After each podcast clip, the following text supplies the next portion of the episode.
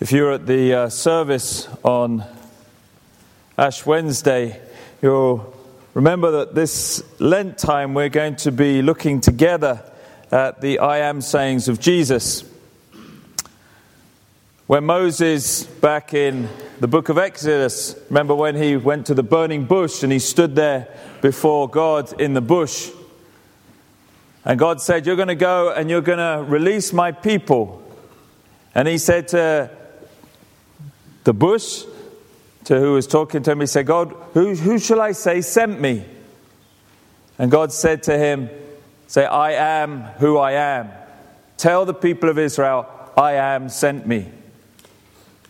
And in John's Gospel, we read that Jesus seven times uses that same I am to describe himself. And during Lent, we're going to go through those seven and look at them together and reflect on them. And as we reflect on Jesus, we will hold him up as a kind of a mirror to ourselves to look at where we are before him in our relationship with him. So as we do that, let us pray. Lord, as we come to your word today, as we recognize who you are and who we are before you, as we embark on this journey together, we ask that you would speak to us. Search me and know me.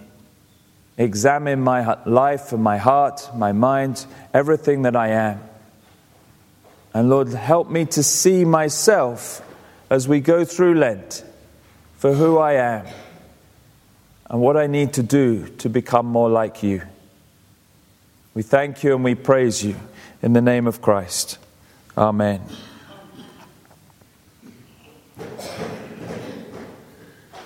If you've got your Bibles, turn to John chapter 6. John chapter 6. Because here Jesus says the familiar words, I am the bread of life. He who comes to me will never go hungry, and he who believes in me will never be thirsty. But before we get to those verses, if we look at the beginning of John chapter 6, Jesus has brought his disciples together. And here in John 6 at the beginning, he goes up that hillside in Galilee and he starts preaching the good news of the kingdom to the people. And he's there all day long, and he's there so long that he suddenly says, he turns to his disciples, says, Well, they need something to eat. They've been here starving all day long. Jesus says, You give them something to eat. And they said, There's like 5,000 guys here, loads and loads of people. We've got nothing. And he does the miracle where he transforms those fish and the bread and he feeds all those people. And then it says in verse 15 of John 6 Jesus, knowing that they intended to come and make him king by force, withdrew again into the hills by himself. People saw this amazing thing that Jesus did. And they said, This is the guy, so let, let's, let's get him to be our king. And so Jesus withdrew up into the hills. And while he did that, then the disciples got in a boat and went back over onto the other side of the lake. And you remember the, the storm came up and they suddenly see Jesus zipping it across on the water. Be kind of handy, wouldn't it? If you could do that. But there he is, and he says, Don't be, a, be afraid, it's me. And he got into the boat, and the wind died down. And we pick it up on verse 24, and it says this once the crowd realized that neither Jesus nor his disciples were there, they got into the boats and went to Capernaum in search of Jesus. So they, they crossed over to the other side where Jesus had gone. When they found him on the other side of the lake, they asked him, Rabbi, when did you get here? So you see the picture. Jesus kind of escapes from the crowd. He goes over there. But they sort of looking around, where is he gone? Let's go find him. And so they go and they search for him. This is the high point, if you like, of Jesus' popularity. They're all looking for him. He's the guy that everybody wants to be seen with, everybody wants to go and see. He's the guy that's, that's, that's the talk of everything. When you wake up in the morning over breakfast, Jesus was the conversation piece. He was the one that everybody would be chatting about. And here he's right at the very high point of everything. He is the center, the focus of attention. But skip down to verse 66 in your Bibles. Just at the other end of the chapter, it says, From this time, many of his disciples turned back and no longer followed him. In that same chapter, at the start, you've got Jesus as being the high point, and at the end of the same chapter, they're all turning away and leaving him. And you're kind of going like, well, what happened in the middle for that radical transformation, that turnaround of everybody from being the guy that everybody, they would even go rowing across a lake to go find him. And this is a big, you know, this is not just, we're not talking about uh, one of the little ponds around here. We're talking about a serious amount of effort to go find him. They're willing to do that, but at the end, they're going to turn around and just leave, walk away. What was the difference? Well, let's go back and we'll see a little while what happened. You see, there were four types of people that were following Jesus that we see in the passage that we're going to read. Four different kinds of people. First one is this look at verse 26. Verse 25, they found him. They said, Rabbi, when did you get here? Jesus answered, I tell you the truth. You are looking for me not because you saw miraculous signs, but because you ate the loaves and had your fill. Do not work for food that spoils, but for food that endures to eternal life which the Son of Man will give you. On him, God the Father has placed his seal of approval. The first group of people that were following Jesus were the materialists. They wanted a free handout. They saw that Jesus could feed them by just taking a couple of fish, a few loaves, transform, transforms it. And they were the kind of people that said, you know what? This is awesome. He's going to give us a free handout. Don't you love when you get something for nothing? I mean, we all are very skeptical these days and go, there's got to be strings attached here. Nobody ever gives you something for nothing. It's interesting when we go door to door with the prayer cards and people come to the door and go, What do you want? And we go, We just wondered if you'd like us to pray for you. And you can see in their minds, they're going like, Well, people don't do this. People don't come to the door and say, I'm going to offer to pray for you without, like, do you want to be paid for this? Like, do you want something? It was like when we had the, do you remember a few years ago when we did the, the Christmas thing with the donkey? And we walked all the way into the town and we'd set up the stable that we have outside the, the Royal Oak. And we did the, you know, I, was, I had to walk with the bucket because council said if the donkey dropped something, Somebody's got to be responsible to shovel it up. So I had a bucket with a little shovel, right? So there I was walking along, just praying that the donkey would hold it all inside. And we walking, and then people started putting money in the bucket. I said, What are you doing? And they said, Well, aren't you collecting for something? Like, why would you do this big pageant with a donkey and Mary and Joseph and all that? without collecting. I said, No, this, well, I am collecting, but not money, you know. Because we're just not used to somebody giving something for nothing. And here these guys were. Jesus suddenly, free handout, guys. It's free food as much as you want. And they go to the other side of the lake going, you know, we're onto a good thing here. If he can do that with a couple of fish and some loaves, just think what he can give us. And they want more and more and more. Well, he can do it with food. Why can't he do it against the Romans? Where, where will his power stop? Let, us force him to become king. Let, let's put him there in that position where he's going to give us what we want. That's materialism.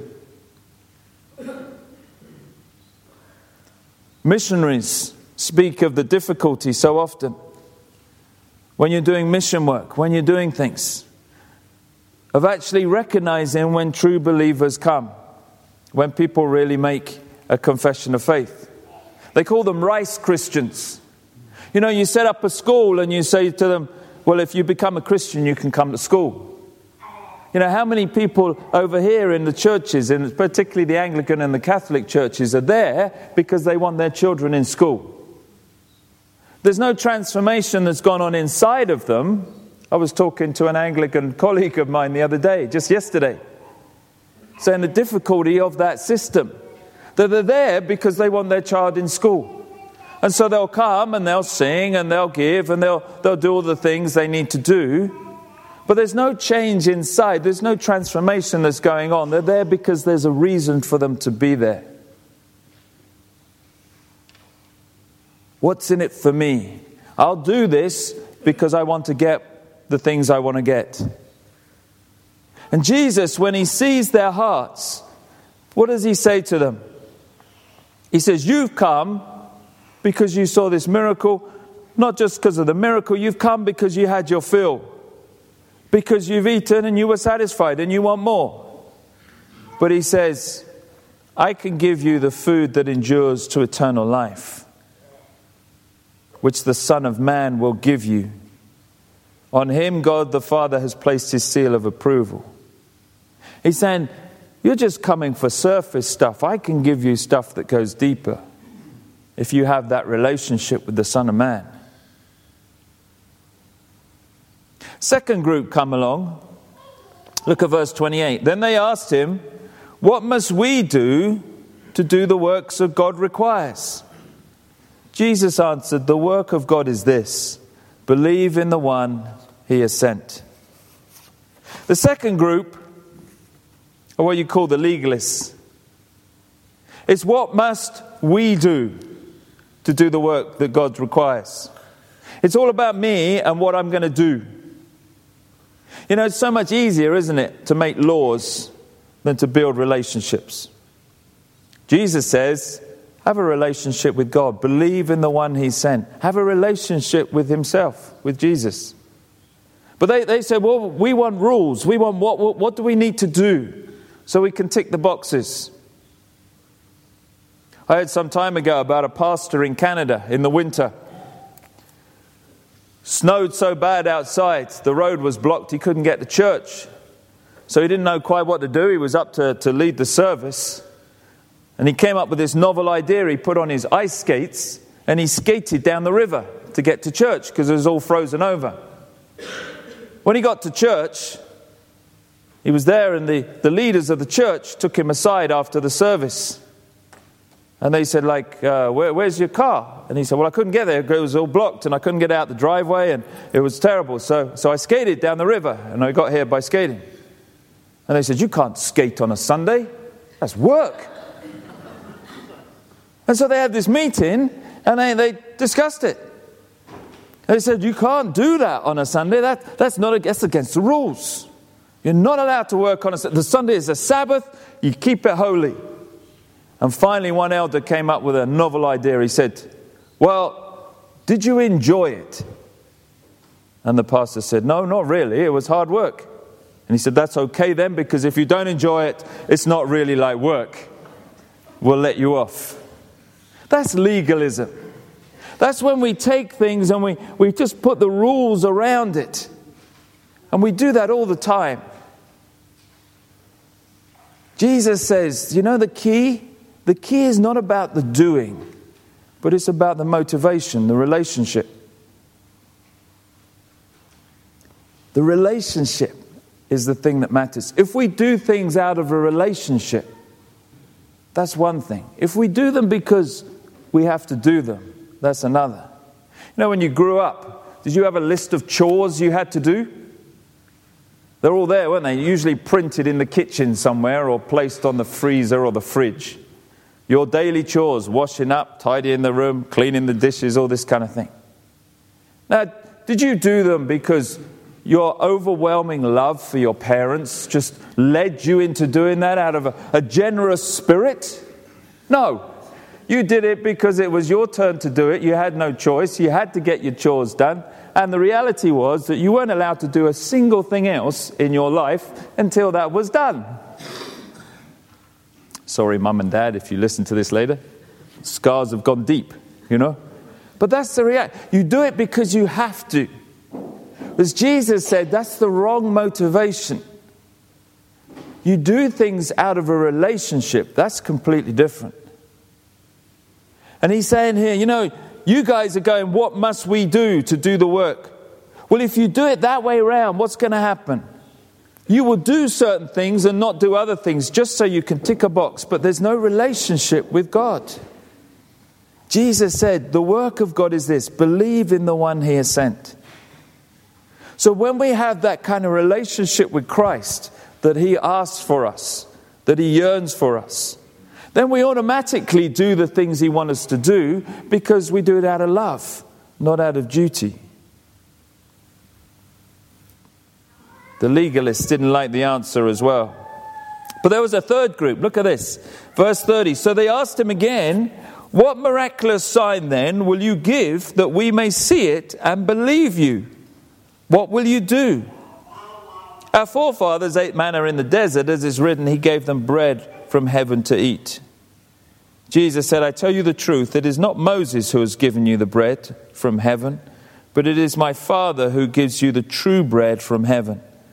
For the bread of God is he who comes down from heaven and gives, gives life to the world. Sir, they said, from now on, give us this bread. Third group of people you have are the sensationalists. It's unbelievable, isn't it? They said to him, What miraculous sign are you going to give us that we may believe you? Yesterday, he took a couple of fish, a couple of loaves, and he turned and fed 5,000 men. So that's probably 10, 15,000 people. But that was yesterday, and today that's not good enough. Today, God, what kind of sign are you going to give me today? That, I've, I've, that was yesterday's sign. That was, that's gone. Forget that one.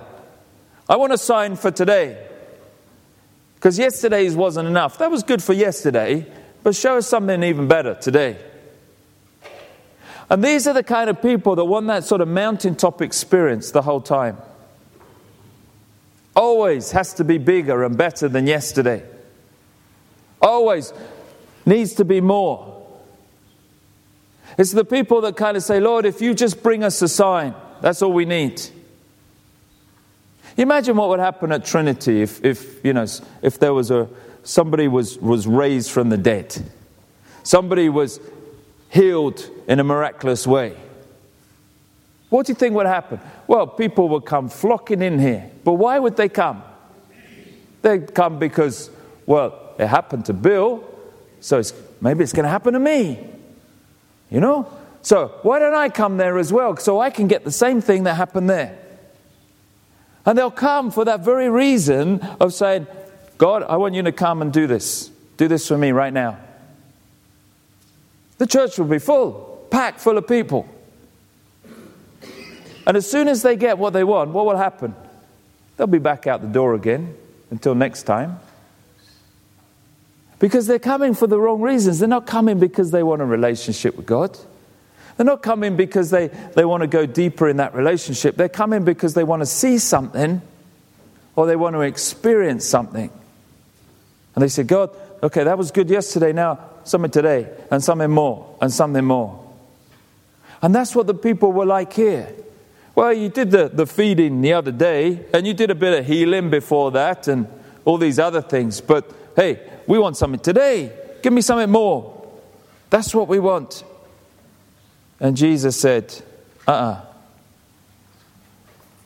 The bread that comes from God, the one that gives you life, that's a relationship with Jesus Christ. And then he goes on in verse 35 I am the bread of life. He who comes to me will never go hungry, and he who believes in me will never be thirsty. You know, as we look at those three different characteristics of those people, can we not see ourselves in each one of them at times. And then at times where, you know, I was talking to a, a, another minister the other day, or yesterday afternoon, and I was saying, you know, being in ministry is one of the most frustrating things that you can be in. Because God doesn't give you a magic wand. You get people coming and sitting in the vestry, their marriage is falling apart.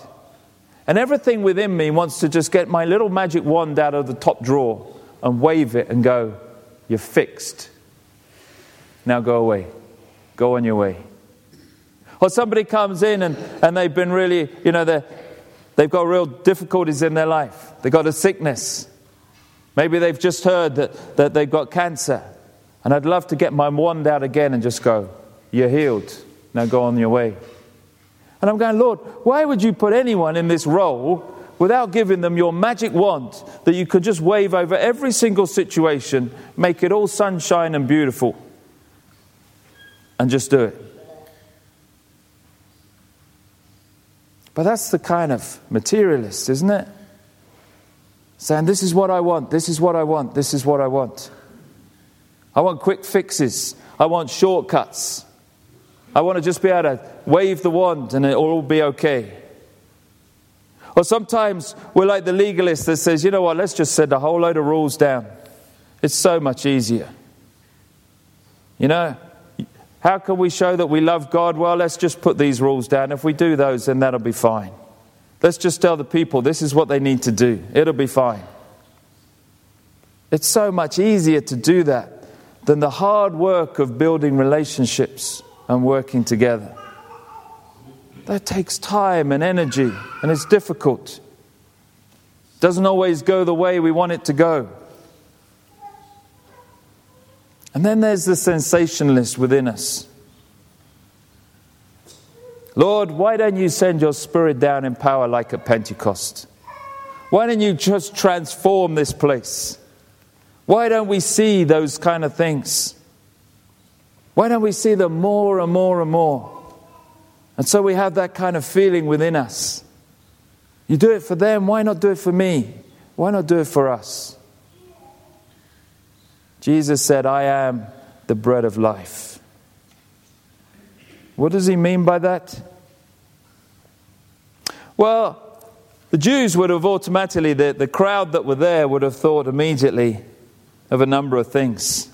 Firstly, that bread is the staple of life, isn't it? What do you get in the old days when you went into prison? You were fed bread and water. That's it. That's all you need for life. Just a crusty little bit of bread that, do you remember those old films where the door, you know, the little window used to open? Or a little plate used to be shoved in across the floor. Crusty bit of bread, little cup of water. That's all you need to live on. And so they would think about that. This is the basic he's talking about. He's not talking about a steak and chips here. He's saying, I'm the bread of life, the basic for essential that you need for life. But they would have thought back too to the Passover meal. Do you remember when the people of Israel had to leave Egypt? What did they bake? Unleavened bread. And every time in the Passover, they, they clear out all the yeast during the build up to Passover and only bake unleavened bread. Why? To remember that they were in too much of a hurry to leave, that they could only bake unleavened bread. And they would have recognized that and thought about that because every year they would be remembering the Passover feast. Jesus saying, I'm that kind of nourishment that's going to keep you going. And they remember the power of God and the victory of God when they left Egypt. But also, they would remember too the wilderness years. And what did God give them? The bread from heaven, the manna. that they would trust him every single day and he would bring them that bread that would last. So, all that would have been echoing in their minds as he said, I am the bread of life. And so, what does it mean for you and for me? Well, firstly, that Jesus is saying here that he is the only one that can give, sustain our spiritual life that He is there as the source of it all. He is the bread, He's the source. He's the one that we need to tap into if we want that fullness of life. In other words, He's saying, I, am going to provide you everything that you need. You need things, you need, you want that fullness within you, you want that inner contentment. Come to me, because I'm the one that can give it to you. You know, when you've been really hungry, feels like there's this massive gap in your stomach, doesn't it? This, that's after all the churning and the, the noises have subsided. When, when it's like, oh, I think I need something to eat. And then it feels like there's this hole there that needs filling. It's empty. And it's the same in our spirits, too. All of us have that hole that's there that God wants to fill, that God needs to fill. Some people, we, they try and fill it with all kinds of things, but those things will never fill it properly. It only becomes content when it's filled with the spiritual food that comes from Jesus Christ. I am the bread of life. He is the source of that spiritual sustenance. But also, He is the means as well. What do you think Christ's aim is for your life? What is His goal for you? Well, the Bible teaches us that the goal that Christ has for us is spiritual maturity. Christ wants us all to grow up and become mature in Him. That's His goal, that's what He's working for. That doesn't always mean happiness, that doesn't always mean success. His goal in your life and in my life is that we become mature. What were we talking about last time? In Matthew 28. We're to go and make disciples, mature believers of all nations, baptizing them, teaching them, and training them.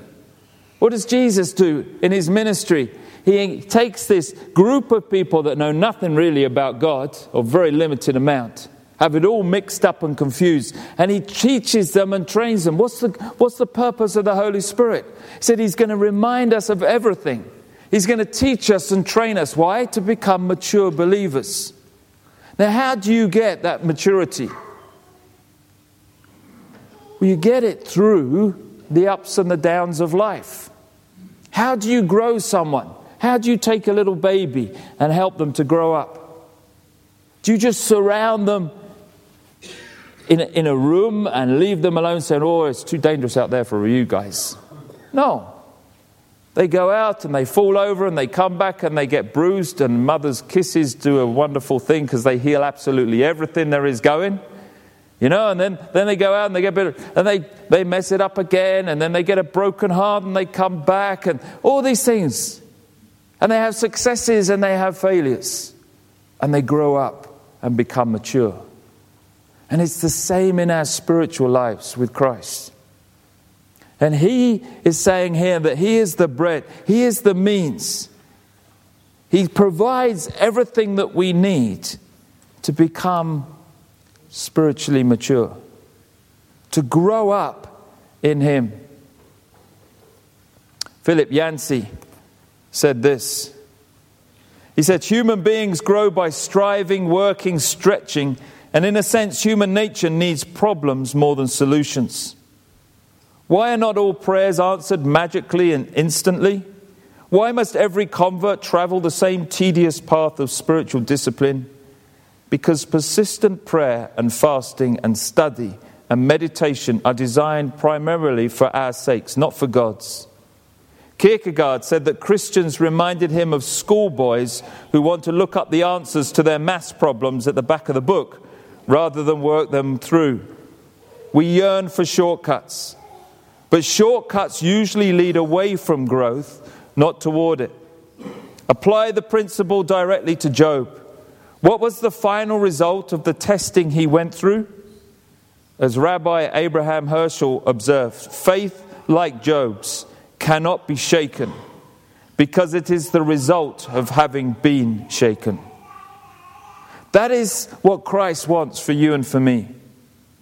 And he says, I'm not only the source of enabling that to happen, but I am the means as well. I will go on providing for you each step of that journey so that you may attain that level of maturity to which he calls us. And he says, Believe in him. Believe him. Believe that he is the bread. believe that we will never be hungry or thirsty again. I said there were four groups of people the materialists, the legalists, the sensationalists. There were also the disciples. We looked later on in verse 67. Jesus turns to his disciples and he says, Do you want to leave me too?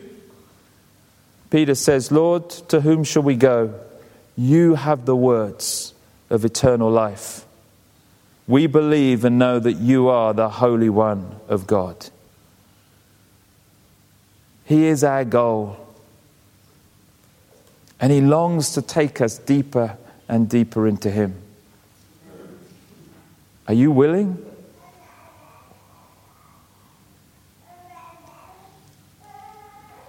Griffiths Thomas says this water never rises above its level. So, what we do never rises above what we are. He says, We shall never take people one hair's breadth beyond our own spiritual attainment. We may point to higher things, but we shall only take them as far as we ourselves have gone. As we go through Lent, think about for yourself how far could you take someone in Christ? If a non believer came in today and said, I want to become a Christian, and we assigned you to that person and said, help them to grow, mature in Christ, how far could you take them? Let's pray. Lord, you are the bread of life. And you have promised us that we never need to be hungry or thirsty again. Lord, feed us, transform us, mold us and make us that we may become spiritually mature in you.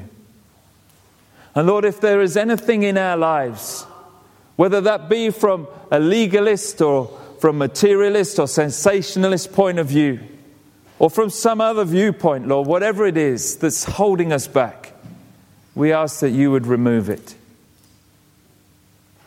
so that we may grow and continue to grow in maturity in you. Help us to feed on you, the bread of life. And as we eat and as we drink and as we remember, help us to take you deep within us that we may grow into full disciples. To your name and to your glory. Amen.